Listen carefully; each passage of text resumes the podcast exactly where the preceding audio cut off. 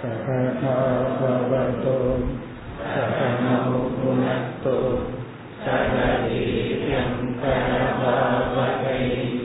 तेजस्विनावधीतमस्तु मा विद्विषावकैः ॐ शान्ति शान्ति शान्तिः एण्पति मून्रावद् श्लोकम् शब्दानेव पटस्याहो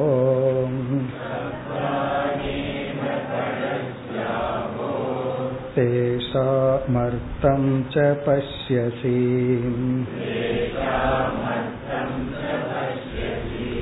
शब्दपाठेऽर्थबोधस्ते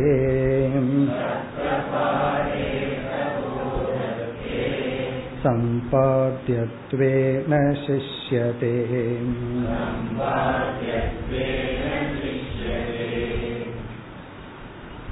நாம் பிரம்மஸ்வரூபமாகவே இருந்தும் ஏன் சம்சாரியாக இருக்கின்றோம் பிரம்மத்தை உண்மையில் நாம் அடைய வேண்டிய அவசியம் இல்லை காரணம் நாம் சொரூபத்தில் பிரம்மமாகவே இருக்கின்றோம். இருந்தும் நாம் ஏன் சம்சாரி என்ற கேள்வி வரும்பொழுது நான் பிரம்ம சொரூபம் என்ற ஞானம் இன்மை என்று முதல் பதில் வந்தது. அறிவு இல்லாத காரணத்தினால் பிரம்ம அனுபவம் நமக்கு இருந்தும் பிரம்மனாகவே நாம் இருந்தும் நாம் சம்சாரியாக இருக்கின்றோம். அந்த வெறும் அறியாமை மட்டும் இருந்தால் சம்சாரம் இல்லை அறியாமையினுடைய விளைவான அத்தியாசம் இந்த உடலை அழிகின்ற உடலை நான் என்று நினைத்து நாம் துயரப்பட்டு கொண்டிருக்கின்றோம். ஆகவே நமக்கு பிரம்ம அனுபவம் தேவையில்லை. பிரம்ம ஞானம் தேவை என்ற ஸ்டேஜுக்கு நம்ம வந்தோம். அடுத்த கேள்வி இந்த பிரம்ம ஞானத்தை எப்படி அடைதல்? அதை சாஸ்திரம் குரு இவர்கள் துணை கொண்டு அடைய வேண்டும் என்று சொன்னார். இப்பொழுது நான் சாஸ்திரத்தை படிக்கின்றேன். அகண்டம் ஏகரசம் அத்வைதம் பிரம்ம என்று. படிச்சதுக்கு அப்புறமும் எனக்கு எந்த விதமான மாற்றமும் ஏற்படவில்லை. நான் வந்து பிரம்மத்தை தெரியாத காலத்துல எப்படி இருந்தனோ அப்படியே படிச்சதுக்கு அப்புறமும் இருக்கேன் இப்ப ஞானம் வந்தா பிரம்மத்தை அதாவது பிரம்மத்தை அடைஞ்சதற்கு சமம் என்று சொன்னீர்கள். அல்லது ஞானம் இல்லாதது ப்ராப்ளம்னு சொன்னீர்கள். இப்ப ப்ராப்ளம் என்னன்னா ஞானம் இருக்கு அதே ப்ராப்ளம் அப்படியே இருக்கே. அப்பொழுதுதான் சொல்றார் அந்த ஞானத்தை மூன்று ஸ்டேஜாக பிரிக்கின்றார். நீ என்ன அறிவை அடைந்தாயோ அது சப்த ஞானம்.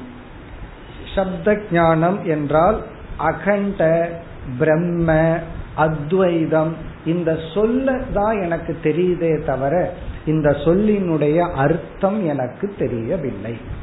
அப்ப வந்து சப்த ஞானம்ங்கிறது ஒன்று. அடுத்தது வந்து அர்த்த ஞானம் அதைத்தான் இங்கு சொல்கின்றார். சப்தான் ஏவ படசி ஆகோ. பிரம்மத்தை விளக்குகின்ற சொற்களை மட்டும்தான் நீ தெரிஞ்சிருக்கிறையா? தேஷாம் அர்த்தம் ச பஷ்யசி. அதனுடைய அர்த்தத்தையும் நீ புரிந்துள்ளாயா? இப்ப நம்ம வேத மந்திரங்களை எல்லாம் சாண்டிங் பண்ணும் பொழுது சகசர நாமங்களை எல்லாம் சொல்லும் பொழுது ஆயிரம் நாமங்களினுடைய அர்த்தத்தை தெரிஞ்சுட்டா சொல்றோம். ஏதோ ஒன்னு ரெண்டு நாமத்துக்கு அர்த்தம் தெரியும். ராமகங்கிற நாமத்துக்கு என்ன அர்த்தம்னா அது கூட பலருக்கு தெரியாது. எனக்கும் தான் அப்படின்னு மனசுல பலருக்கு தோன்றும். அப்படி எத்தனையோ தெரிஞ்ச கிருஷ்ணக அதுக்கு என்ன அர்த்தம்? தெரியாது. அப்ப எனக்கு சொல்லுதான் தெரியுதே தவிர அர்த்தம் தெரியவில்லை. இப்ப அர்த்தத்தை தெரிஞ்சுக்கணும். நீ நிர்குண பிரம்மத்தை விளக்குகின்ற சொற்களை எல்லாம் மனப்பாடம் பண்ணியோ தெரிஞ்சா அந்த பிரம்மத்தினுடைய ஞானத்தை அடைந்தவன் அல்ல. அதத்தான் சொல்றார் சப்தான் ஏவ படசி. நீ வெறும் சப்தத்தை தான் படிச்சு வச்சிருக்கிறையா? தேஷாம் அர்த்தம் பஷ்யசி. அதனுடைய அர்த்தம் உனக்கு தெரிகிறதா? இப்ப இரண்டாவது வரியில சொல்றாரு சப்த பாடே. சப்தங்களை எல்லாம் தெரிந்ததற்கு பிறகு அர்த்த போதகத்தே. அதனுடைய பொருள் அர்த்தம் என்ற அறிவானது சம்பாத்தியத்துவேன அடைய வேண்டியதாக சிஷ்யதே எஞ்சி இருக்கின்றது. அப்ப எனக்கு பிரம்ம பற்றிய ஞானம் இருக்கும். சாஸ்திரத்தை படிச்சு பிரம்ம ஞானத்தை அடைஞ்சிட்டேன்னு சொன்னா அந்த பிரம்மத்தை விளக்குகின்ற சொற்களினுடைய அறிவு தான் இருக்கா? அதனுடைய அர்த்தத்தினுடைய அறிவு இருக்கா? சொல்லினுடைய அறிவு தான் இருக்குன்னு சொன்னா அறிவினுடைய ஃபர்ஸ்ட் ஸ்டேஜ் அது செகண்ட் ஸ்டேஜ் அதனுடைய அர்த்தத்தை பார்த்தல். அது அர்த்த போதக சம்பாத்தியத்துவேன அடைய வேண்டியதாக எஞ்சி இருக்கின்றது. அப்போ ஒருத்தன் சொல்றான் நான் வந்து அர்த்த போதத்தை அடையணும்னா என்ன பண்ணணும்? எனக்கு அர்த்தமும் தெரியும். தெரிஞ்சு இப்படியே இருக்கிறனே. அதுக்கு தான் அடுத்த ஸ்லோகத்தில் பதில் சொல்கின்றார். அடுத்த ஸ்லோகத்தில் இந்த தலைப்பையும் நிறைவு செய்கின்றார். ஞானத்தினுடைய மூன்றாவது ஸ்டேஜையும் சொல்ல போகின்றார். எண்பத்தி நான்காவது ஸ்லோகம். अर्थे व्याकरणात् बुद्धेः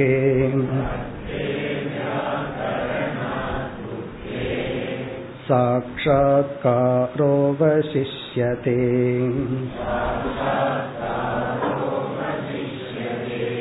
स्यात्कृतार्थत्वधीर्यावत्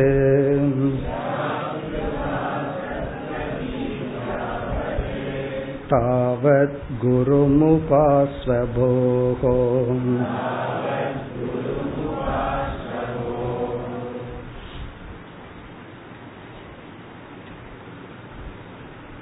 ஒரு சாஸ்திரத்தினுடைய சப்த ஞானத்தை அடைய வேண்டும் என்றால் அந்த எழுத்துக்களை படிக்க தெரிந்திருக்க வேண்டும் அந்த அக்ஷர ஞானம் இருந்தால் சப்த ஞானத்தை அடையலாம் எழுத்தே படிக்க தெரியல அப்படின்னு சொன்னா சப்த ஞானத்தை அடைய முடியாது.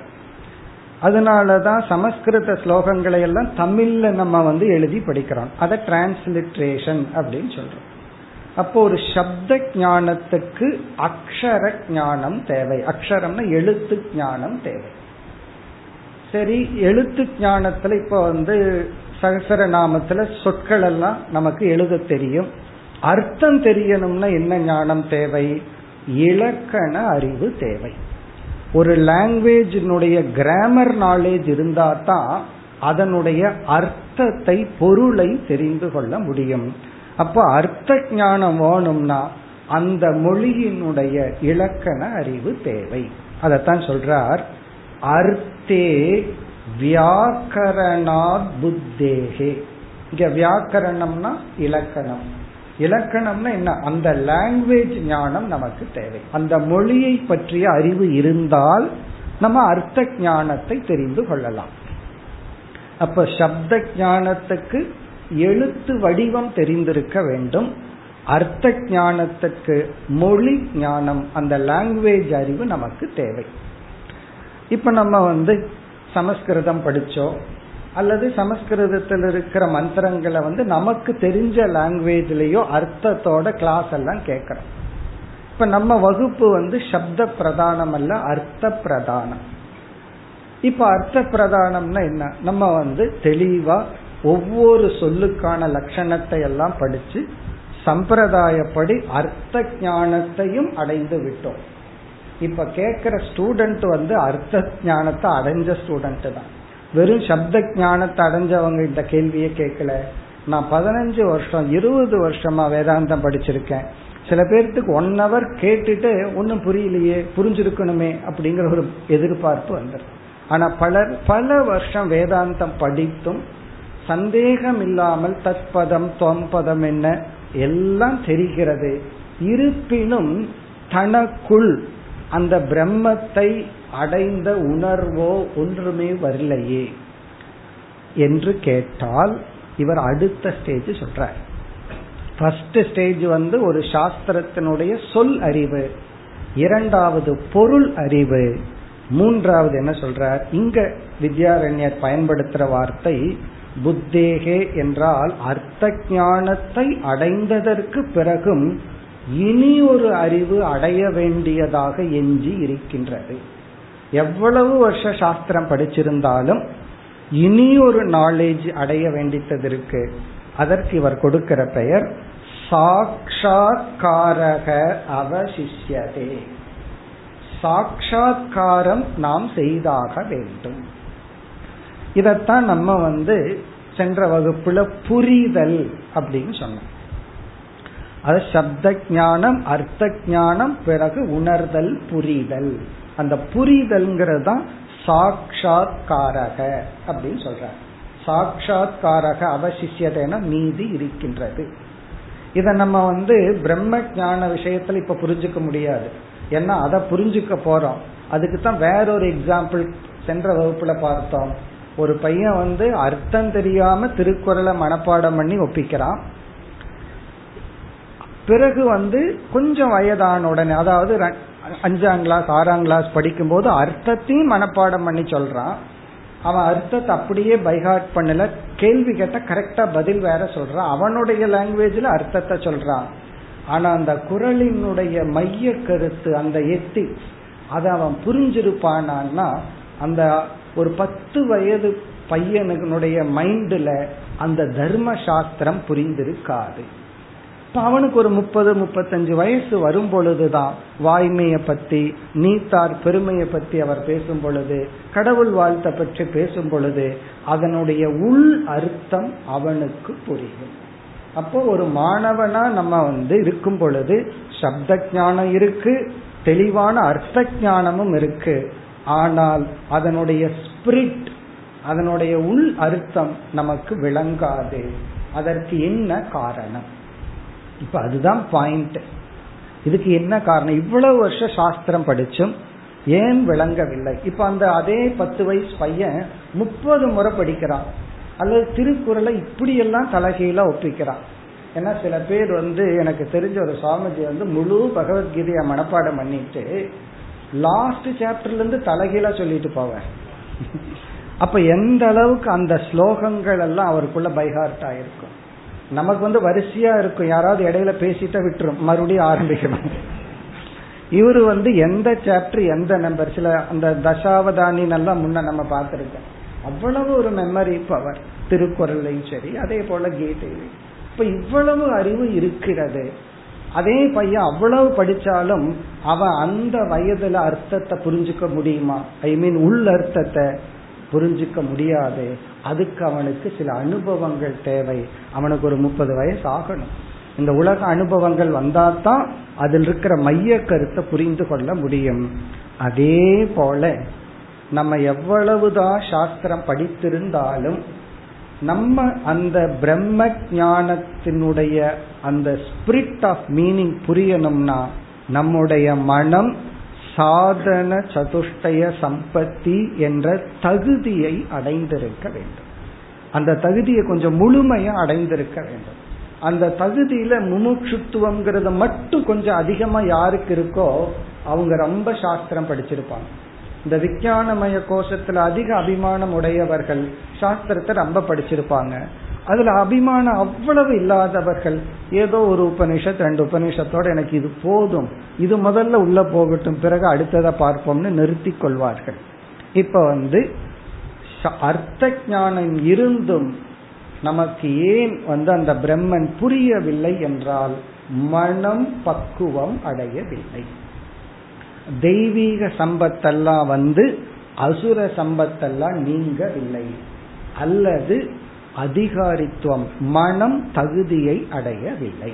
எப்படி பத்து வயசு பையனுக்கு வந்து ஒரு தர்ம சாஸ்திரத்தை அவன் என்னதான் சொன்னாலும் அதனுடைய உள் அர்த்தத்தை புரிஞ்சுக்கிறதுக்கான பக்குவம் இல்லையோ அதே போல ஒரு சாதகனுக்கும் எவ்வளவு சாஸ்திரங்கள் படித்திருந்தாலும் அந்த பிரம்மன் வந்து புரியாத மாதிரியே தான் இருக்கும். எப்ப புரிய ஆரம்பிக்கும் என்றால் இந்த பக்குவம் வரும் பொழுது. அல்லது அதிகாரித்துவம் வரும் பொழுது. இது வந்து ரொம்ப பாலிஷ்டா சொல்றோம். இதுவே இனி ஒரு கோணத்துல சொல்றதா இருந்தால் இந்த சரீரத்தில் இருக்கிற அபிமானம் செல்லும் பொழுதுதான் நமக்கு வந்து அந்த பிரம்மன் ஞான்கிறது புரியும். சாஸ்திரம் நல்லா படிச்சுட்டு இன்னும் நம்ம வந்து அன்னமய கோஷத்திலேயே பிராணமய கோஷத்திலேயே அபிமானிச்சுட்டு வாழ்ந்துட்டு இருந்தோம்னா நமக்கு எப்படி இதையெல்லாம் கடந்த பிரம்மன்னு புரியும்? அப்ப இந்த கோஷ அபிமான தியாகத்தினால்தான் தியாகே நைகே அமிர்தத்துவம் மானசுகு தியாகத்தினாலதான் சிலர் பிரம்மத்தை அடைகின்றார்கள். இங்க தியாகம்ங்கிறது என்ன? நம்ம ஏதோ கொஞ்சம் காசை கொடுத்துட்டா தியாகம் நினைக்கிறோம். அதை விட அந்த கொடுக்கிறவனை கொடுக்கணும். நான் கொடுக்கிறேன்னு ஒருத்தன் சொல்லிட்டு இருக்கானே அவனை நம்ம விடணும். இந்த அகங்காரத்தை விடணும். சரீர அபிமானத்தை விடணும். ஆகவே அதனாலதான் சாஸ்திரத்துல வந்து ஸ்ரோத்ரியன் பிரம்மனிஷ்டன் ஒரு டிவிஷன் இருக்கு. ஸ்ரோத்ரியன்னா சாஸ்திரத்தை படித்தவன். பிரம்மனிஷ்டன்னா பிரம்மத்தை புரிந்தவன். பிரம்மத்தை உணர்ந்தவன். இந்த இடத்துலதான் வேதாந்தத்துல பெரிய பெரிய குழப்பங்கள் எல்லாம் நிலவி வருகிறது. நான் சாஸ்திரம் எல்லாம் படிச்சாச்சு. ஒன்னும் நடக்கல. ஆகவே சாஸ்திரம் பயனில்லை. அப்படி சிலருடைய கருத்து. ஏன்னா சாஸ்திரம் படிச்சு எனக்கு ஒன்னும் ஆகல. அதனால சாஸ்திரம் வந்து பயனில்லைன்னு சிலர் நினைக்கின்றார்கள். அப்ப வேற என்னமோ பண்ணணும். அப்ப வேற ஏதாவது செஞ்சாதான் நான் அந்த பிரம்மத்தை அடைய முடியும். ஏன்னா சாஸ்திரம் படிச்சாச்சு. சாஸ்திரம் படிச்சு நான் பிரம்மத்தை அடையலையே. இதுக்கு வந்து வித்யாரண்யர் சங்கரர் போன்றவங்க எல்லாம் பல இடத்துல சொல்ற உதாரணம். பசி நீங்கிறதுக்கு ஒருத்தன் மூணு இட்லி சாப்பிட்டுருக்கான்.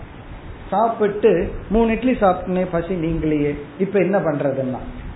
மறுபடியும் நீ சாப்பிடணும். அதான் சாப்பிட்டனே ஏற்கனவேனா போதாது அப்படின்னு சொல்றோம். அதுக்காக இந்த மூணு இட்லியில ஏதோ ப்ராப்ளம் இருக்கு. அது வந்து என்ன பசியே நீக்கல அப்படின்னு சொல்லிடக்கூடாது. இது மூணு இட்லியில ப்ராப்ளம் இருக்குன்னா வேதாந்தத்துல ப்ராப்ளம் இருக்குன்னு சொல்ற மாதிரி. அதுதான் எதுலயோ ஒரு மந்திரம் பண்ணி அது வேலை செய்யல அப்படின்னு சொல்ல முடியாது. அதே போல சாஸ்திர படிப்பானது இருந்தும் நான் பிரம்மத்தை புரிஞ்சுக்கல அப்படின்னா சாஸ்திரத்துல குறையில்லை மீண்டும் அந்த சாஸ்திரத்தையே பிடித்து கொண்டு நம்முடைய மனதை அந்த கரணத்தை தயார் செய்ய வேண்டும். அப்ப நம்ம என்ன புரிஞ்சுக்கணும்?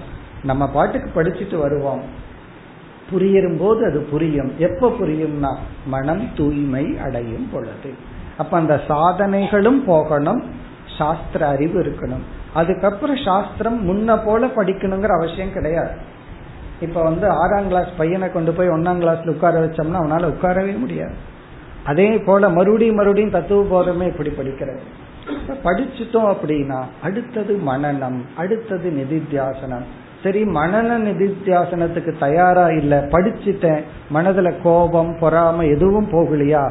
எகெயின் கர்மயோகத்தில் ஆரம்பிச்சு உபாசனையில் ஆரம்பிச்சு அந்த கரணத்தை ரெடி பண்ணிட்டோம்னா பிறகு வந்து எஃப்டி மாதிரி இது வந்து சிட் ஃபண்ட்ஸ் கிடையாது திருடிட்டு போறதுக்கு. இது வந்து நேஷனலைஸ்டு பேங்க் மாதிரி. இந்த அறிவை நம்ம உள்ள போட்டு வச்சிருந்தோம்னா அந்த மெமரியிலிருந்து மைண்டு தயாராகும் பொழுது எப்போ எந்த அறிவுக்கு மைண்டு தயாராகுமோ அந்த அறிவு ரெடிமேடா நமக்குள்ள இருக்கும். உடனே அந்த அறிவை எடுத்துக்கொண்டு அது புரிதலாக மாறும். அதுதான் சாட்சா்காரம் சொல்றது. இந்த இடத்துலதான் பலர் செய்யற தவறு என்னன்னா அந்த பிரம்ம அனுபவம் தேவை. நான் பிரம்மத்தை பத்தி படிச்சுட்டேன். எனக்கு வந்து பிரம்ம அனுபவம் தேவை. அப்படி ஏதாவது அனுபவம் வந்தால் அது சகுண பிரம்ம அனுபவம். நம்ம தூக்கத்திலேயோ அல்லது தியானத்திலேயோ ஏதோ பிரம்மத்தை பார்க்கிற மாதிரியோ ஏதாவது ஒரு அனுபவம் வந்தால் அந்த அனுபவம் வந்து சகுண பிரம்ம. மோக்ஷங்கிறது ஒரு குறிப்பிட்ட அனுபவம் அல்ல. ஒரு நேரத்துல கிடைக்கிற அனுபவம் அல்ல. அது நம்ம சாமானிய லைஃப் இப்ப நம்ம மூச்சுட்டு இருக்கிறதுங்கிறது ஒரு குறிப்பிட்ட நேரத்திலயா பண்றோம். நான் போய் கொஞ்ச நேரம் மூச்சுட்டு வர்றேன்னா சொல்றோம். அப்படி கிடையாது. அது சுவாவமா எல்லா நேரத்திலையும் நடக்குது. அதே போல மோக்ஷங்கிறது நாம் உயிர் வாழும் வரை மனதில் உள்ள நீங்காத ஒரு நிறைவு. ஒரு திருப்தி. செய்ய வேண்டியதெல்லாம் செஞ்சாச்சு. எதை நினைச்சும் துயரப்படாத ஒரு மனநிலை. துயரத்தை ஃபீல் பண்றோம். வயதாக ஏதோ ஒரு வெளி சூழ்நிலை வந்து கஷ்டமா இருக்கலாம். நோய்கள் இருக்கலாம். எத்தனையோ ப்ராப்ளம் வெளியே இருக்கலாம் உடல்ல இருக்கலாம் ஈவன் மைண்ட்லயும் கூட இருக்கலாம். ஆனா நான் அதனால துயரப்படுபவன் அல்ல அப்படின்னு சொல்லி அந்த ஒரு நிறைவு இருக்கே. இந்த நிறைவு தான் மோட்சம். பிறகு இரண்டாவது வரியில வித்யாரண்யர் என்ன சொல்கின்றார்? நீ வந்து அந்த நிறைவை அடையும் வரை. அந்த மோக்ஷம் அப்படிங்கிற பலனை அடையும் பொழுதுதான் நீ வந்து பூர்ண ஞானத்தை அடைந்துள்ளாய். அப்ப நான் வந்து பிரம்மத்தை பற்றி முழுமையான ஞானம் எனக்கு எப்ப கிடைச்சிருக்குன்னு நான் எப்படி புரிஞ்சுக்கிறதுனா அந்த ஞான பலன் உனக்கு முழுமையா இருக்கான்னு பாரு. அந்த ஞானத்தின் பலனான மோக்ஷத்தை நீ அடையும் வரை நீ குரு சாஸ்திரம் உபாசனை கர்மயோகம் போன்ற அனைத்து சாதனைகளையும் செய்து கொண்டு இருக்க வேண்டும். அப்ப சாட்சா்காரக அப்படின்னு சொன்னா பிரம்மன் கண் முன் தோன்றுவதோ அல்லது சப்தம் காதுல கேட்கிறதோ அப்படி புலன் மூலமா அனுபவிக்கிறதல்ல. அறிவு பூர்வமா புரிஞ்சு அதன் பலன் நான் என்ன பிரம்மன்னு புரிஞ்சிட்டு அந்த அறிவோடு அகங்காரத்தை கையாளுதல். அதுக்கப்புறம் என்னுடைய அகங்காரத்தை நான் ஹேண்டில் பண்றேன். ஜஸ்ட் அதை யூஸ் பண்ணிக்கிறேன். அப்படி யூஸ் பண்ணும் பொழுது அந்த அகங்காரம் முக்தியை அடைந்த ஒரு அகங்காரம். அகங்காரம்னே சொல்ல முடியாது. இருந்தாலும் சொல்றோம். அந்த ஸ்டேட் அடையும் வரை நீ வந்து சாதனையில் ஈடுபட வேண்டும். அப்ப வந்து இந்த இடத்துல எப்படி நிறைவு செய்யறாருன்னா நமக்கு எழுத்தறிவு இருந்தால் சொல் ஞானம் கிடைக்கும். இலக்கண அறிவு இருந்தால் அர்த்த ஞானத்தை அடையலாம். அந்த அர்த்த ஞானத்துக்கு அப்புறமும் அதை வந்து புரிந்து கொள்ள வேண்டும்னா அந்த அறிவுக்கு தகுந்த மனதை நீ அடைய வேண்டும். ஒரு தர்மசாஸ்திரத்தை புரிஞ்சுக்கணும்னா அதற்கு தகுந்த மனச பக்குவத்தை அடையணும். அல்லது வந்து தத்துவத்தை புரிஞ்சுக்கணும்னா அதற்கு தகுந்த மனதை அடையணும். குறிப்பா சத்திய மித்யா. இங்க தத்துவம்னா ரொம்ப ஹை அப்படின்னு நினைக்க வேண்டாம். இரண்டே இரண்டு தான். இரண்டு தத்துவத்தை புரிஞ்சிட்டோம்னா எல்லாத்தையும் புரிஞ்சிட்டோம். எது சத்தியம் எது மித்தியா பாம்பு கயிறுல புரிஞ்சாச்சு. பிரம்ம ஜெகத்துல புரியணும் அவ்வளவு எனக்கு பாம்பு கயிறு விஷயத்துல சத்திய மித்தியா புரியுது. ஜெகத்து பிரம்மன்ல புரியல அப்படின்னா இத புரிஞ்சுக்கிறதுக்கான மன பக்குவத்தை நாம் அடையவில்லை. அந்த பக்குவத்தை அடைந்து விட்டால் சாட்சாத் காரக நாம் பிரம்மத்தை புரிந்தவர்கள் ஆகின்றோம். அதனாலதான் சங்கரர் வந்து அவகத பிரம்ம சொல்றார். பிரம்மத்தை புரிந்தவன் பிரம்மத்தை படித்தவன். இதத்தான் இரண்டாவது வரியில சொல்றார். இப்ப முதல் வரியில வியாக்கரணார் இலக்கண ஞானத்தின் மூலம் அர்த்தே புத்தி அர்த்தம் தெரிந்தாலும் கூட அடுத்த ஸ்டேஜ் ஒன்னு இருக்கு. அது என்னன்னா சாட்சாத் காரக அந்த பிரம்மத்தை உணர்தல் புரிந்து கொள்ளுதல் அப்படின்னு ஒண்ணு இருக்கு. அவசிஷ்யதைனா அது ஒன்று எஞ்சி உள்ளது. சரி அது எப்ப முடியுதுன்னா நான் எப்ப சாட்சா்காரத்தை அடைஞ்சவன் எனக்கு தெரியும் அப்படின்னு சொன்னா இது வந்து இதெல்லாம் தான் சுவாத்ம பிரத்யக்ஷம்னு சாஸ்திரத்துல சொல்லப்படுது. ஒரு ஹோட்டல்ல போய் அந்த சர்வர்கிட்டயோ மேனேஜர்கிட்டயோ இந்த உங்க ஹோட்டல்ல சாப்பிட்டா பசி நீங்கும்னு எனக்கு எப்படி தெரியும்னு அவர்கிட்ட கேட்டா அவர் என்ன சொல்லுவார்? அது அவர்னால சொல்ல முடியாது. அவர்களுக்கே தெரியும். பசி போச்சா இல்லையா அப்படிங்கிறது நமக்கே தெரியும். அதே போல குருவோ சாஸ்திரமோ சர்டிபிகேஷன் எல்லாம் கொடுக்காது. சர்டிஃபை பண்ணார். நீ வந்து இப்பொழுதைக்கு ஓகே யூ ஆர் ரைட் உனக்கெல்லாம் புரிஞ்சாச்சுன்னு. அது நமக்கே நமக்கு புரியும். அந்த மனநிலையை வர்ணிக்கின்றார். சியாத் கிருதார்த்தத்வ தி யாவது. யாவத்துன எதுவரை? கிருதார்த்தத்துவ தீஹி. இந்த சொல் மோக்ஷத்தை குறிக்கின்றது. இங்க தீஹின மனம். கிருதார்த்தத்துவம் என்றால் நிறைந்த. செய்ய வேண்டியதெல்லாம் செய்து முடித்து விட்டேன் ஒரு நிறைவான மனம். எதுவரை உன்னுடைய மனதில் முழு நிறைவு ஏற்படுகின்றதோ? டோட்டல் கண்டென்ட்மெண்ட் நிபந்தனை இல்லாமல் திருப்தி. இப்ப யார்கிட்டயாவது சந்தோஷமா இருக்கீங்களா அப்படின்னு கேட்டா சந்தோஷமா இருக்கிறேன்னு சொல்லுவார்கள். நல்லா இருக்கேன் சந்தோஷமா இருக்கேன்னு சொல்லுவார்கள். அஞ்சு முறை திருப்பி திருப்பி கேட்டு நிஜமாலுமே சந்தோஷமா இருக்கீங்களா? அப்படியே சொல்லுவார். சப்போஸ் உங்க சொத்தெல்லாம் போயிட்டா. அடுத்த கேள்வி போட்டு பாருங்க அவ்வளவு அது போயிட்டா அது எப்படி? அல்லது உறவினர்கள் இறந்து போயிட்டா? அல்லது உடல் நோய் வந்து விட்டால் இன்னும் அவரை இரிட்டேட் பண்ண சப்போஸ் உங்க கை கால் போயிடுதுன்னு சொல்லிப்பாரு கோபம் வந்துடும் இப்பதான் சந்தோஷமா இருந்தேன்னு சொன்னீங்க. ஏன் அபசகுணமா பேசுறீங்க? ஒரு சாமி அப்படித்தான் எப்போ அபசகுணமா தமாசா பேசிட்டு இருப்பார்? பார்க்கலாமான்னா இருந்தா பார்க்கலாம் அப்படிதான் போயிட்டு வர்றேன்னா வந்தா பார்க்கலாம் அப்படிம்ப. அப்படி ஒருத்தர்கிட்ட போய் உங்க கை கால் போனா நீங்க சந்தோஷமா இருக்கீங்களான்னு கேட்டா அவங்களுக்கு கோபம் வருமா வராதா?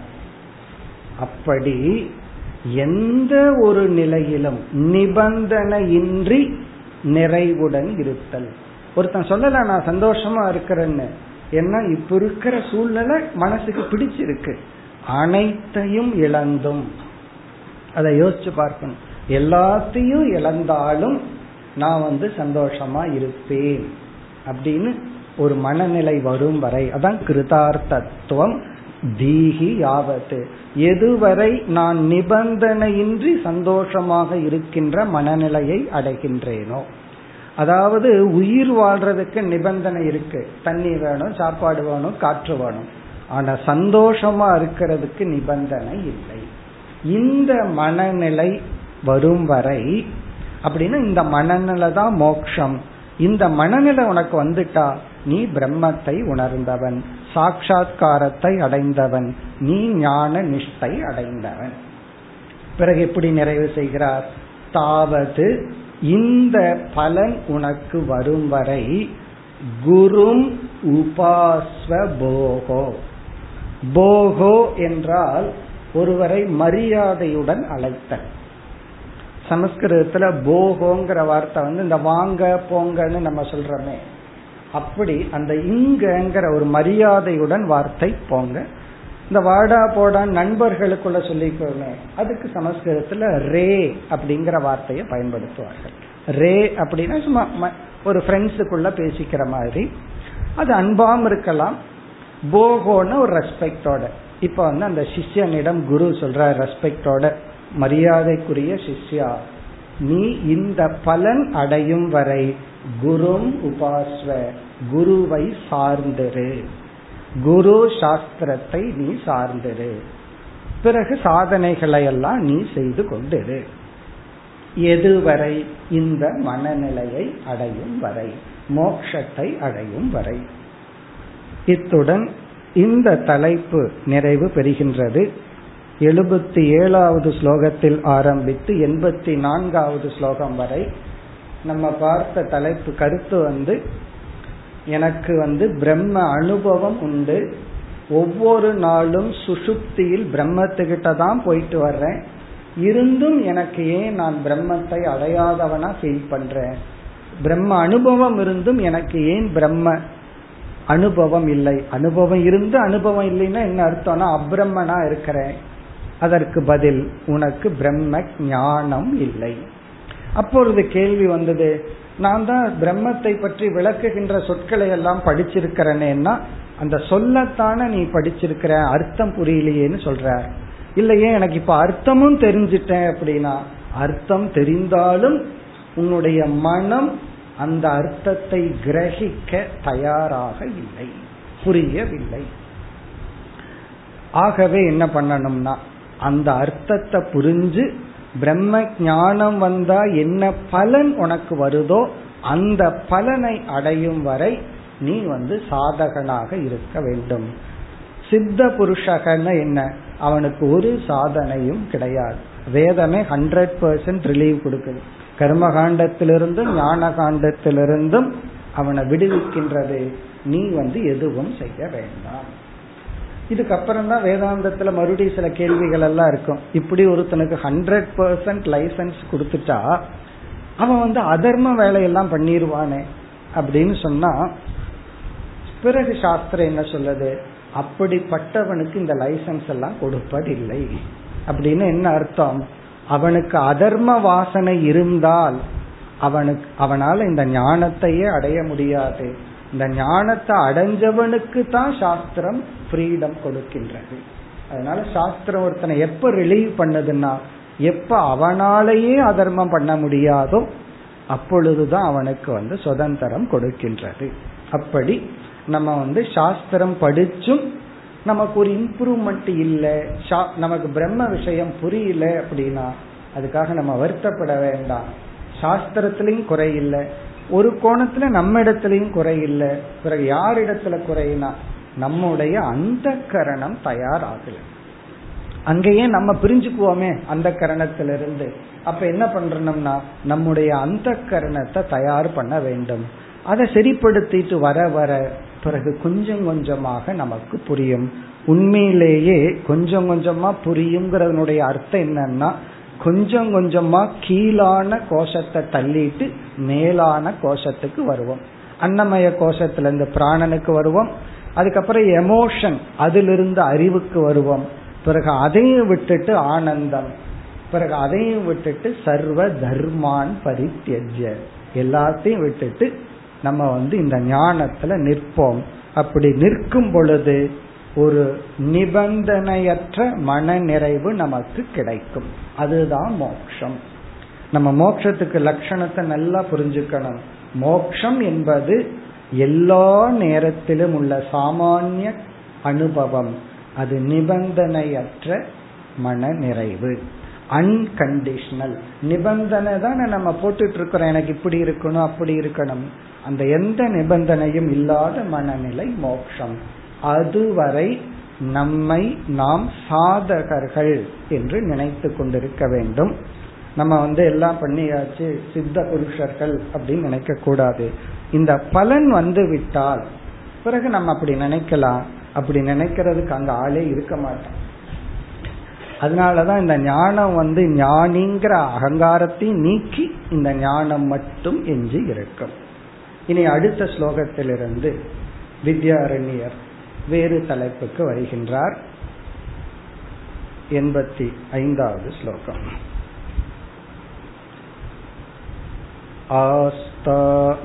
आस्तामेतद्यत्र यत्र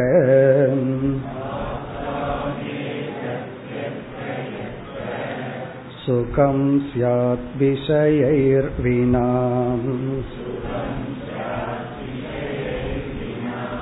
तत्र सर्वत्र विद्येताम्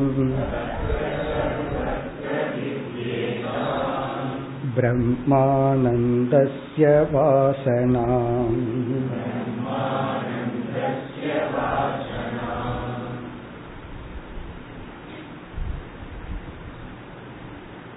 இதற்கு பிறகு என்ன விசாரம் நடைபெற உள்ளது அப்படிங்கறத சுருக்கமாக பார்த்துட்டு பிறகு ஸ்லோகத்துக்குள்ள போலாம். அதை பார்க்கறதுக்கு முன்னாடி இதுவரைக்கும் என்ன பண்ணணும்? அதை ஞாபகத்தைப்படுத்தணும் இப்ப நம்ம எந்த மாதிரி ட்ரெண்ட்ல விசாரத்துக்குள்ள போனோம் அதை ஞாபகப்படுத்திட்டு இதுக்கப்புறம் வித்யாரண்யர் எப்படி நம்மை அழைத்து செல்கிறார் அப்படின்னு பார்க்கணும். இல்ல அப்படின்னா கண்ணை கட்டி காட்டுல விட்ட மாதிரி ஆயிரும். வித்யாரண்யர்ங்கிற வார்த்தைக்கு அதுதான் அர்த்தம். அரண்யம் காடு போல பரந்த வனத்தை போல அறிவை உடையவர்னு அர்த்தம். இப்ப இதுவரைக்கு இவரை நம்ம எப்படி எடுத்துட்டு போனார்? நம்ம இந்த ஐந்து அத்தியாயங்கள்ல பார்க்கிற ஒரே ஒரு கருத்து பிரம்ம ஆனந்த சுரூபம். பிரம்ம சத் சுரூபம் பிரம்ம சித் சுரூபம் பிரம்ம ஆனந்த சுரூபம். பிரம்ம ஆனந்த சுரூபம் என்றால் நாம் அனுபவிக்கிற எல்லா ஆனந்தமும் கூட அந்த பிரம்மனுடைய ஆனந்தத்தினுடைய ஒரு பிரதிபிம்பம். நம்ம அனுபவிக்கிற உணர்வு வந்து சைத்தன்ய சுரூபத்தினுடைய ரிஃப்ளெக்ஷன் பிரம்ம சைத்தன்ய சுரூபமா இருக்கிறதுனால அந்த அறிவு சுரூபம் மனசுல பிரதிபிம்பித்து ஒரு சிதாபாசன் உருவாகி உணர்வுடையவர்களாகி நாம் உணர்வுடையவர்களாக வாழ்ந்து வருகிறோம். அதே போல நாம் அனுபவிக்கிற எல்லா ஆனந்தமும் பிரம்மானந்தத்தினுடைய மாத்ரா ஒரு துளி அல்லது ஒரு ரிஃப்ளக்ஷன் இப்ப இதை நம்ம புரிஞ்சுக்கிறதுக்கு ஜாகிரத் சொப்பன அவஸ்தையில ஒரு தடை இருக்கு. அதனால சுசுப்தி அவஸ்தையை எடுத்துக்கொண்டார். நம்ம சாதாரணமா என்ன நினைக்கிறோம்? எனக்கு இந்த பொருள் சந்தோஷத்தை கொடுக்குது. இந்த சூழ்நிலை சந்தோஷத்தை கொடுக்குது அப்படின்னு ஜாகிரத் சொப்பனத்துல நினைக்கிறோம். அதனாலதான் சந்தோஷமான கனவு கான்னு வாழ்த்திட்டு போவார். ஆனா கனவுலையும் நல்ல பொருள் வந்தா தானே சந்தோஷமா? கனவுல ஸ்வீட் சாப்பிட்ற மாதிரி வந்தா சந்தோஷமா இருப்போம். கனவுலையும் அடி வாங்குற மாதிரி யாரோ அடிக்கிற மாதிரி நம்ம அடி வாங்குற மாதிரி கனவு கடுறோம்னு வச்சுக்கோங்க. சந்தோஷமா இல்லை. அப்போ சந்தோஷத்துக்கு இதெல்லாம் தான் காரணம். சுசுப்தியில ஒரு கேள்வி கேட்கிறோம். எதுவுமே இல்லையே. உன்னை எதெல்லாம் சந்தோஷப்படுத்துச்சோ அதெல்லாம் ஆழ்ந்த உறக்கத்துல இல்லை. ஆனா நீ சந்தோஷமா இருக்கிறையே. அப்ப அந்த சந்தோஷம் எங்கிருந்து வந்தது? அப்பொழுதுதான் ஆமா அப்ப வேற எங்கேயோ ஒன்னு இருக்கு. எங்கேயோ ஒரு சோர்ஸ்ல இருந்து தான் ஆழ்ந்த உறக்கத்துல அளவிட முடியாத ஒரு சந்தோஷம் இருக்கு. அதெல்லாம் விளக்குனார். அதனாலதான் சந்தோஷம் இருக்குங்கிறதுனாலதான் நம்ம பெட் எல்லாம் அரேஞ்ச் பண்ணி அழகா உள்ள போறோம். அந்த சந்தோஷத்திலிருந்து வெளியே வர மனசு இல்லாம எழுந்ததுக்கு அப்புறம் கொஞ்சம் மாதிரி பிரம்ம மாதிரியே உட்கார்ந்து இருக்கிறோம் இப்படி எல்லாம் சொல்லி விளக்குனார். இதனுடைய தாற்பயம் என்னன்னா சுசுப்தியை எடுத்துக்கொண்டு ஒரு விஷயமும் இல்லாமல் நீ சந்தோஷமா இருக்கிறீன்னா அந்த சந்தோஷம் பிரம்மத்தினுடைய ஆனந்த சுரூபத்தின் வெளிப்பாடு. இனி என்ன செய்ய போறார்? ஜாகிரத அவஸ்தையிலும் சொப்பன அவஸ்தையிலும் நீ அனுபவிக்கிற ஆனந்தமும் பிரம்மானந்தம் தான். பிரம்மத்தினுடைய ஆனந்தத்தினுடைய ரிஃப்ளெக்ஷன் தான் ஜாகிரத அவஸ்தையிலையும் நீ அனுபவிக்கிற சொப்பன அவஸ்தையிலும் அனுபவிக்கின்றாய். அதைத்தான் இனி டெவலப் பண்ண போற இப்படி மூன்று அவஸ்தையிலும் நீ அனுபவிக்கின்ற ஆனந்தம் பிரம்மானந்தத்தினுடைய வெளிப்பாடு. மூன்று அவஸ்தையிலும் நீ அனுபவிக்கின்ற அறிவு சைத்தன்யத்தினுடைய வெளிப்பாடு. பிறகு வந்து எல்லா அவஸ்தையிலும் இருக்கின்ற சத் இருத்தல் அது பிரம்மத்தை சார்ந்தது. நீ இப்ப இருக்கிறன்னு சொல்ற உடம்பு இருக்குன்னு சொல்ற எரிஞ்சதுக்கு அப்புறம் சாம்பல் இருக்கு. அது வந்து காய்கறிகளுக்குள்ள போய் உரமா இருக்கு. அந்த இருத்தல் பிரம்மன் எப்படி இருக்குங்கிறது மாறுகிறது. அதே போல நீ எவ்வளவு சந்தோஷத்தை அடு அனுபவிக்கிறாய்ங்கிறது உன்னுடைய குவாலிட்டி ஆஃப் மைண்டை பொறுத்து. அந்த சந்தோஷம் பிரம்மத்தினுடையது. இதை சொல்ல விரும்புகின்றார் இதை செய்ய போகின்றார். இனிமேல் வந்து ஜாகிரத அவஸ்தை அறிமுகப்படுத்துவார் சொப்பன அவஸ்தை அறிமுகப்படுத்தி அதற்குள் கிடைக்கிற ஆனந்தமும் பிரம்மானந்தம் தான் இது இனிமேல் வரப்போற மேஜர் டாபிக் அதை விட பெரிய மேஜர் டாபிக் வந்து இதையெல்லாம் நான் புரிஞ்சுக்கணும். பிரம்ம சாட்சா்காரத்தை அடையணும்னா மனம் பக்குவப்பட்டிருக்க வேண்டும்னு சொன்னீர்கள். டெக்னிக்கலா சாதன சதுஷ்டய சம்பத்தி. ஒரு தகுதிய மனசு அடைஞ்சாதான் பிரம்ம விஷயத்தினுடைய அர்த்த ஞானத்தை தாண்டி பிரம்மன் நமக்கு புரியும்னு சொன்னீர்கள். அந்த மனதை எப்படி அடைதல்? அந்த மனசை என்னென்ன சாதனையின் மூலமாக அடைதல்? அதை சொல்ல போற. அதாவது யோகம். யோகம்ங்கிற டாபிக் வரப்போகுது. இந்தந்த சாதனைகள் மூலமாக நீ மனதை தயார்படுத்தினால் அந்த மனதிற்கு பிரம்ம ஞானம் ஏற்படும். ஞானம்னா இந்த இடத்துல என்ன புரிஞ்சுக்கணும்? பலவத் ஞானம். பிரம்ம ஞானம்ங்கிறது அதுக்கப்புறம் மனதுல எந்த குறையும் இருக்காத ஒரு ஞானம். அதை சொல்ல போறார். ஆகவே இதற்கு பிறகு நமக்கு ரெண்டு மேஜர் டாபிக் ஒன்று அந் அடுத்த இரண்டு அவஸ்தைகள். அடுத்தது யோகம். சாதனைகள். இந்தந்த சாதனைகள் எல்லாம் பண்ணி மைண்டுக்கு முக்கியத்துவம் கொடுத்து பேச போறார். கொஞ்சம் ஸ்லோகத்துக்கு அப்புறம் இது ஒரு சைக்காலஜி கிளாஸ் மாதிரி ஆயிருக்கும். அந்த மைண்ட் எப்படி எல்லாம் நமக்கு வேலை பண்ணுது. மனசு தான் நம்ம துயரத்துக்கு காரணம். எப்படிப்பட்ட மனம் துயரத்துக்கு காரணம்? இப்ப மனதை நம்ம என்ன பண்ணணும்? மனதை நம்ம எப்படி சரிப்படுத்தணும்? பக்குவப்படுத்தணும். இதுதான் இனி இந்த அத்தியாயம் முடியும் வரை இருக்கிற இரண்டு மேஜர் டாபிக் ஒன்று ஜாகிரத் சொப்பன அவஸ்தையிலையும் பிரம்மானந்தத்தை தான் அனுபவிக்கிறோம் இரண்டாவது மனசுத்தி அல்லது மனதை எப்படி தூய்மைப்படுத்துதல். எதற்கு? இந்த ஞானத்துக்கு தயார்படுத்துதல். இதுதான் நம்முடைய டாபிக் இந்த ஸ்லோகத்தில் வாசனானந்தத்தினுடைய லட்சணையை குறிப்பிடுகின்றார். வாசனானந்த லட்சணம். ஏற்கனவே வாசனானந்தான என்னன்னு பார்த்துட்டோம். அதனுடைய டெபினிஷன் இங்க சொல்ற வாசனானந்தம் அப்படின்னு சொன்ன என்ன அர்த்தம்? அதாவது நம்ம ஏற்கனவே பார்த்ததை ஞாபகப்படுத்திக்குவோம். அதனுடைய லட்சணம் தான் இந்த ஸ்லோகம். ஒரு ஊருக்கு நம்ம போயிட்டு வர்றோம். ரிஷிகேஷுக்கோ இங்கேயோ ஒரு நமக்கு பிடிச்ச ஒரு இடத்துக்கு போறோம். போயிட்டு நம்ம இடத்துக்கு திரும்பி வந்துட்டோம்.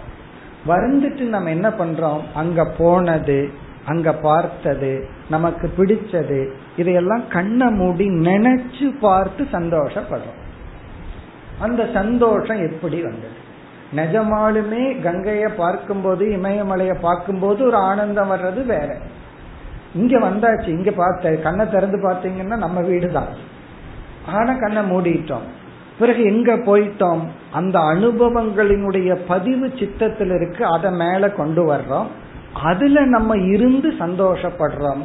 அந்த ஆனந்தத்தை வாசனானந்தம் என்று சொல்றாங்க நம்முடைய சந்தோஷத்தை கொடுத்த எண்ணங்கள் மனதுல பதிவாக இருக்கின்றது. அந்த நேரத்துல விஷயங்கள் கிடையாது. அந்த பொருள்கள் கிடையாது கங்கை இல்லை இமாலயாஸ் கிடையாது அந்த எதுவுமே இல்லை. ஆனாலும் அந்த சுகம் எப்படி வந்ததுன்னா ஏற்கனவே அனுபவிச்ச சுகம் பதிவாகி உள்ளது. அந்த பதிவை நாம் எடுத்து சித்தத்திலிருந்து எடுத்து அப்படியே சந்தோஷமா இருக்கிறான் அது வாசனானந்தம். இங்க சொல்ல போறார் அந்த வாசனானந்தமும் பிரம்மானந்தத்தினுடைய ரிஃப்ளக்ஷன் சரி அந்த வாசனைக்கு ஆனந்தம் எங்கிருந்து வந்துச்சு அப்படின்னா அதுவும் பிரம்மானந்தத்தினுடைய ரிஃப்ளக்ஷன் அதுக்காக வாசனானந்தத்தினுடைய லட்சணம் இந்த ஸ்லோகம்.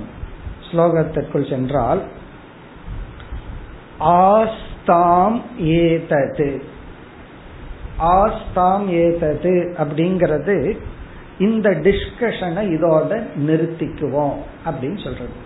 சென்ற எழுபத்தி ஏழுல இருந்து எண்பத்தி நாலு வரைக்கும் ஒரு டிஸ்கஷன் செஞ்சோமே அது போதும். இது பேசுற மாதிரி இது இப்போ இதை போதும் இனிமேல் பிறகு தொடருவோம் அப்படிங்கிறதுக்காக. ஆஸ்தாம் மேதத்துனா இந்த டிஸ்கஷனை நிறுத்திக்குவோம். அதற்குள்ள எந்த டிஸ்கஷன் மறந்து விடலையே அதாவது மூன்று விதமான ஞானம் சப்த ஞானம் அர்த்த ஞானம் இப்படி எல்லாம் இந்த விசாரத்தை நம்ம இப்ப நிறுத்திக்குவோம். பின்னாடி பார்ப்போம் அப்படிங்கிறதுக்காக. பிறகு அடுத்த சொல்லிலிருந்து வாசனானந்தத்தினுடைய லட்சணம். எத்திர எத்திர சுகம் சியாத் எப்பொழுதெல்லாம் எத்திர எத்திரனா எஸ்மின் காலை எஸ்மின் காலை. எந்த நேரத்தில் எந்த சமயத்தில் சுகம் சியார் நமக்கு இன்பம் என்ற அனுபவம் உள்ளதோ என்ன கண்டிஷன் விஷயி வினா. எந்த விஷயங்களோடும் சம்பந்தப்படாமல். அதாவது எந்த விஷயங்களோடும் சம்பந்தப்படாமல் நம்ம புரிஞ்சுக்கணும் இங்க அதே சமயத்தில் உறங்காமலும். சுசுப்திங்கிற அவஸ்தைக்கும் போகல சொப்பனம்ங்கிற அவஸ்தைக்கும் போகல விஷயங்களும் இல்லை. அப்படின்னா ஜாகிரத அவஸ்தையில். ஜாகிரத அவஸ்தையில புலன்கள் எல்லாம் பொருள்களோடு சேரும் பொழுது ஒரு இன்பம் வரும். நமக்கு பிடிச்ச பாட்டை கேட்கும் போது ஒரு சந்தோஷம் வருது. பிடிச்ச பொருளை சாப்பிடும் போது ஒரு சந்தோஷம் வருது. யாராவது நமக்கு பிடிச்ச மாதிரி பேசிட்டா சந்தோஷம் வருது. அங்க கண்டிஷன் என்ன? பிடிச்ச மாதிரி பேசணும். வேற மாதிரி பேசிட்டா கோபம் தான் வரும். அப்ப அதை கேட்கும் பொழுது ஒரு சந்தோஷம் வருது. அப்ப சொற்கள் பாடல்கள் அப்படி புலன்கள் மூலமா இன்பத்தை அனுபவிக்கிறோம். ஆனா இந்த வாசனானந்தம்னா அந்த மாதிரி எந்த விஷயமும் கிடையாது. எந்த விஷயமும் இல்லாமல் ஜாகிரத அவஸ்தையில சுகமும் வருது. பிறகு இரண்டாவது வரி தத்ர சர்வத்திர வித்யேதாம். அந்த இடத்தில் முழுமையாக புரிந்து கொள்ள வேண்டும். இப்ப இங்க நம்ம சிலதெல்லாம் சப்ளை பண்ணிக்கணும். நம்ம ஏற்கனவே இன்பத்தை அனுபவிச்ச எண்ணங்கள் சித்தத்தில் இருக்கு. அதை மேல் கொண்டு வந்து அதை பார்த்து அந்த இன்ப அனுபவங்களை நாம் பார்த்து கொஞ்ச நேரம் சந்தோஷமா இருக்கிறோம். அதை வித்தி ஏதாம் பிரம்மானந்தஸ்ய வாசனாம். இந்த வாசனானந்தத்தை பிரம்மானந்தத்தினுடைய பிரதிபிம்பம் என்றே புரிந்து கொள்ள வேண்டும். பிரம்மானந்தம் தான் இந்த வாசனானந்தத்திலையும் இருக்கிற சுகத்துக்கு காரணம். கொஞ்சம் யோசிச்சு பார்த்தா நமக்கு புரிஞ்சிடும். இப்ப வந்து ஒருத்தர் வந்து நம்ம கிட்ட கேக்குறாரு. உங்க நேத்து உங்க வீட்டுக்கு வந்தா ஐஸ்கிரீம் கொடுத்தீங்களே. அது ரொம்ப சந்தோஷமா இருந்தது சுகமா இருந்தது. மறுபடியும் அந்த சுகத்தை அனுபவிக்கணும். மறுபடியும் ஒரு ஐஸ்கிரீம் கொடுங்கன்னு கேக்குறாரு. நம்ம அவங்களுக்கு பதில் சொல்றோம்னு வச்சுக்கோமே. நேத்து சாப்பிட்ட ஐஸ்கிரீம் நினைச்சு பார்த்து சந்தோஷப்பட்டுட்டு போவேன். அப்படின்னு சொல்றோம்னு வச்சுக்கோங்க அப்ப எப்படி இருக்கும்? அப்படி நம்ம சொல்றது இல்லை நேத்து சாப்பிட்ட ஐஸ்கிரீமை கற்பனை பண்ணினா ஒரு சந்தோஷம் வருமல்ல அதுக்கு நிஜமா சாப்பிட்றதுக்கு என்ன வித்தியாசம்? அப்படி நினைச்சிட்டு போன நம்ம சொல்றது காரணம் என்ன? அதை கொடுத்து மறுபடியும் சந்தோஷப்படுத்துறோம். சப்போஸ் கார்ல அவங்க திரும்பி போகும் பொழுது வீட்டை விட்டு போகும் பொழுது அவர் நினைச்சது நல்லா இருந்தது நல்லா இருந்ததுன்னு நினைச்சு நினைச்சு சந்தோஷப்பட்டா அந்த இடத்துல சுகம் கிடையாது. பொருள்கள் இல்லை. பிறகு எப்படி அந்த சுகம் வந்தது? யோசிச்சு பார்த்தா சுசுப்திய போலதான். சுசுப்தியிலும் பொருள் இல்லை. உனக்கு சுகம் வந்துச்சு. அப்ப அந்த சுகத்தினுடைய சோர்ஸ் என்ன? பிரம்மன். வாசனானந்தத்திலையும் உனக்கு பொருள் இல்லை. உண்மையிலேயே பொறாம தான் வரணும். ஏக்கம் தான் வரணும். ஆனா ஏக்கம் வராம சந்தோஷம் வருது. ஏன்? அந்த சந்தோஷத்தினுடைய ஷோர்ஸ் என்ன? அந்த பொருள் இருந்தாவது நீங்க சொல்லலாம் பொருள்னால வந்ததுன்னு. அடுத்த ஸ்லோகத்துல அதுவும் இல்லைன்னு சொல்ல போற. பட் இருந்தாலும் சொல்லலாம் அந்த பொருள் கொடுத்ததுன்னு. இப்ப பொருளே இல்லாமல் வெறும் அனுபவத்தை நினைச்சு அந்த ஆனந்தம் வந்ததுன்னு சொன்னா அதுவும் பிரம்மானந்தம் தான் அப்ப இங்க என்ன சொல்றார்?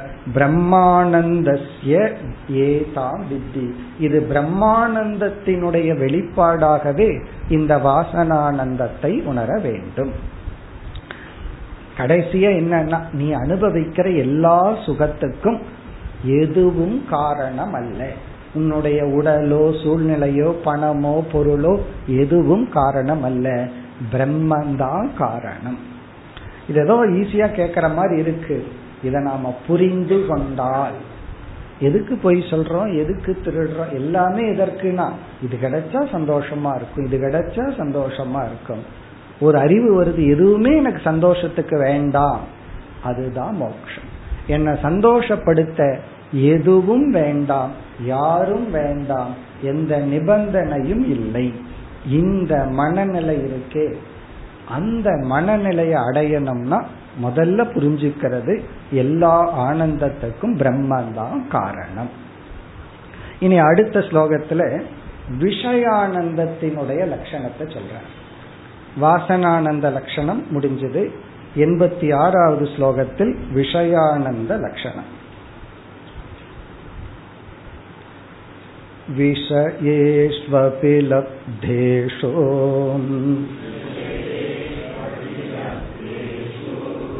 तदिच्छोपरमे सति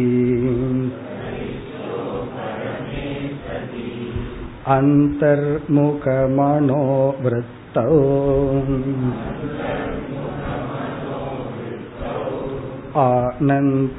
आनन्दप्रतिबिम्बति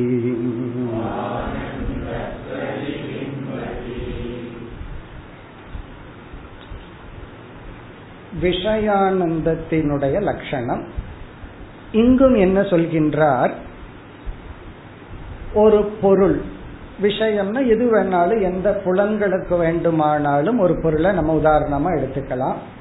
இப்போ ஒரு பொருளை வந்து சுவைக்கணும் ஒன்ன பார்க்கணும் ஒன்ன கேட்கணும் அல்லது ஒரு இடத்துக்கு போகணும். அது எது வேண்டுமானாலும் இருக்கலாம். ஒரு ஒன்றை நாம் அடையணும். அப்படின்னு நம்ம நினைக்கிறோம். அல்லது கஷ்டப்பட்டு எக்ஸாம் எழுதி பரி இதை பாஸ் பண்ணணும்னு நினைக்கலாம். எது எனித்திங் அல்லது ப்ரமோஷன் கிடைக்கணுமோ? எது வேணாலும் இருக்கலாம். அந்த பொருள் நம்மை அடையும் பொழுது அந்த விஷயத்தை நாம் அடையும் பொழுது நம்ம நேச்சுரலா சந்தோஷம்ங்கிற ஒரு அனுபவம் நமக்கு வருது. நம்ம எதை விரும்புறோமோ ஒரு இச்சை வருது ரொம்ப நாள் ஆசைப்பட்டுட்டு இருக்கிறோம் அந்த ஆசை நிறைவேறியவுடன் நம்ம மனசுல வர்ற அனுபவம் ஆனந்தம் அல்லது சுகம். உடனே நம்ம நேரடியா என்ன முடிவு பண்ணிடுறோம்? இந்த சுகத்துக்கு காரணம் வந்து இந்த பொருள் வந்ததுனாலதான். இந்த பொருள் வந்ததுனாலதான் எனக்கு சுகம். அல்லது இதை நான் அடைஞ்சதுனாலதான் எனக்கு சுகம். இது வந்து தவறுன்னு நம்ம சொல்லல. இது ஒரு ரியாலிட்டி இது ஒரு உண்மை இருக்கு இதுல ஏதோ ஒரு உண்மை. ஆனா இதுக்கு உண்மைக்கு அப்பா அதுக்கு அப்பா எல்லாம் இருக்காங்க. இது வந்து ஒரு கீழான உண்மைன்னு சொல்லலாம். அது குழந்தைத்தனமான உண்மை அப்படின்னு சொல்லலாம். இது மேலோட்டமா பார்த்தா சரியாத்தான் இருக்கு. ஏன்னா இங்கே லாஜிக் இருக்கு. அந்த பொருள் இல்லை நான் சந்தோஷமா இல்லை. அந்த பொருள் வந்துச்சு என்னுடைய ஆசை பூர்த்தியாச்சு நான் சந்தோஷமா இருக்கேன். ஆனால் இதுக்கு அடுத்த ரியாலிட்டி என்ன? இதுக்கு அடுத்த உண்மை இதற்குள் இருக்கிறது என்ன என்றால் இப்ப வந்து ஒருவர் தூங்கிட்டு இருக்காருன்னு வச்சுக்கோங்க. இவர் கஷ்டப்பட்டு ஐஏஎஸ் பாஸ் பண்ணிட்டார். தூங்கிட்டு இருக்கிறவரோட பக்கத்துல அந்த சர்டிபிகேட்டை வைக்கிறார். அவருக்கு சந்தோஷம் வருமா என்ன? வராது. அல்லது கவர்க்குள் இருக்கு. அவர் கவரை திறந்து பாக்குற வரைக்கும் அந்த சந்தோஷம் கிடையாது. அவர் கைக்கு வந்தாச்சு. சந்தோஷம் இல்லையே. அப்படி அப்படியே கொஞ்சம் கொஞ்சமா யோசிச்சு பார்த்தா எப்போ ஆக்சுவலி இந்த சந்தோஷம் வருது அப்படின்னு சொன்னா நான் விரும்பிய பொருள் எனக்கு வந்துடுச்சு அப்படின்னு ஒரு விருத்தி வரணும் தாட் வரணும். அந்த பொருள் இவருக்கு கொண்டு வந்து கொடுத்திருந்தாலும் அது இவர் ஓனர் ஆனாலும் இவருக்கு அந்த பொருள் சந்தோஷத்தை கொடுக்கிறார் அந்த ஒரு எண்ணம் உற்பத்தி ஆக வேண்டும். அல்லது வந்து இந்த ஒரு இன்ஜெக்ஷன் போட்டா உடம்புல பெயின் தெரியாதபடி இனி ஒரு இன்ஜெக்ஷன் இருக்கு. அது இன்ஜெக்ஷன் அல்ல. ஏதோ ஒன்னு தடவி விட்டா நாக்கு மறைச்சு போயிடும். அதுல போய் நீங்க என்னதான் லட்ட ஜிலேபியை வச்சு பாருங்க. என்ன சுகம் கிடைச்சிட போகுது? மண்ணை சாப்பிடுற மாதிரி இருக்கும். அப்படி ஒரு விருத்தி உருவாக வேண்டும். ஒரு எண்ணம் உருவாக வேண்டும். அந்த எண்ணம் எப்படிப்பட்ட எண்ணம் என்றால் அந்த இச்சை நீங்கின எண்ணம். எனக்கு இது வேணும் இது அடையணும் அப்படிங்கிற ஒரு ரெஸ்ட்லெஸ்னஸ் இருக்கே அது நீங்கிய எண்ணம். அந்த எண்ணம் வந்து சாத்விகமான சூக்மமான விருத்தி. அந்த விருத்தி எப்ப வருதுன்னா அந்த பொருள் வந்தா வருது. பொருள் வரலின்னா வருது. அப்ப அந்த பொருள் ஆனந்தத்தை கொடுக்குதா? இப்படிப்பட்ட எண்ணத்துக்கு காரணம் ஆகிறதா? அதான் கொஸ்டின் ஒரு சூக்மமான ஒரு தாட் கிரியேட் ஆகணும் மைண்ட்ல அந்த தாட் என்ன பண்ணணும் அப்படின்னா அந்த பொருள் மேல இருக்கிற அந்த ஒரு வேண்டுங்கிற எண்ணத்தை நீக்கணும். எனக்கு கிடைச்சாச்சு அப்படிங்கிற ஒரு தாட் வரணும். அந்த எண்ணத்தை தான் பொருள்கள் கொடுக்கின்ற விஷயம் கொடுக்குது.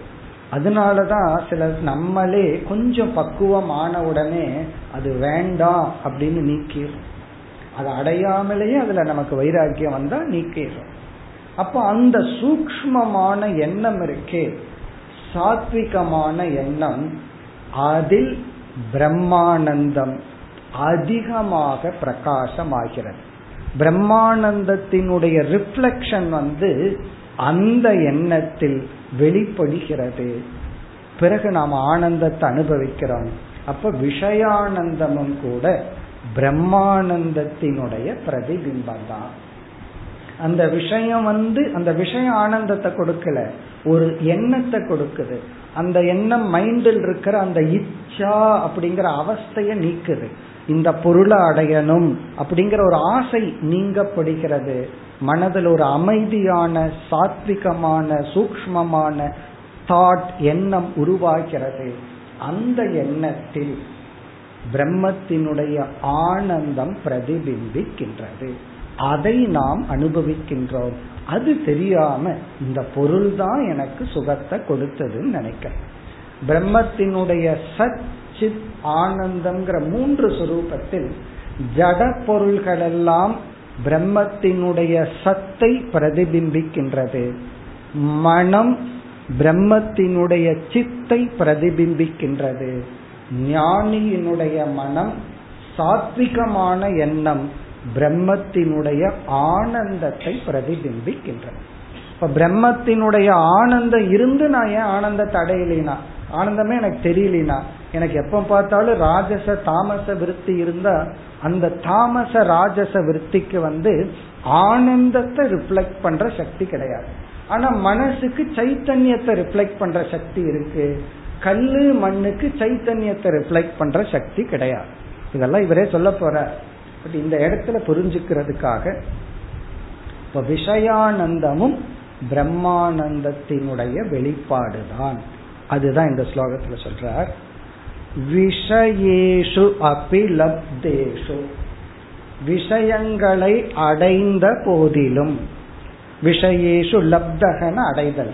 அபி வாசனானந்தத்தை போல இங்க அபிங்கிற சொல் எதெல்லாம் குறிக்குதுன்னா வாசனானந்தத்தை போல சுசுப்தி ஆனந்தத்தை போல ஜாகிரத அவஸ்தையிலையும் விஷயங்களை அடைந்த போதிலும் தது இச்சா உபரமே சதி.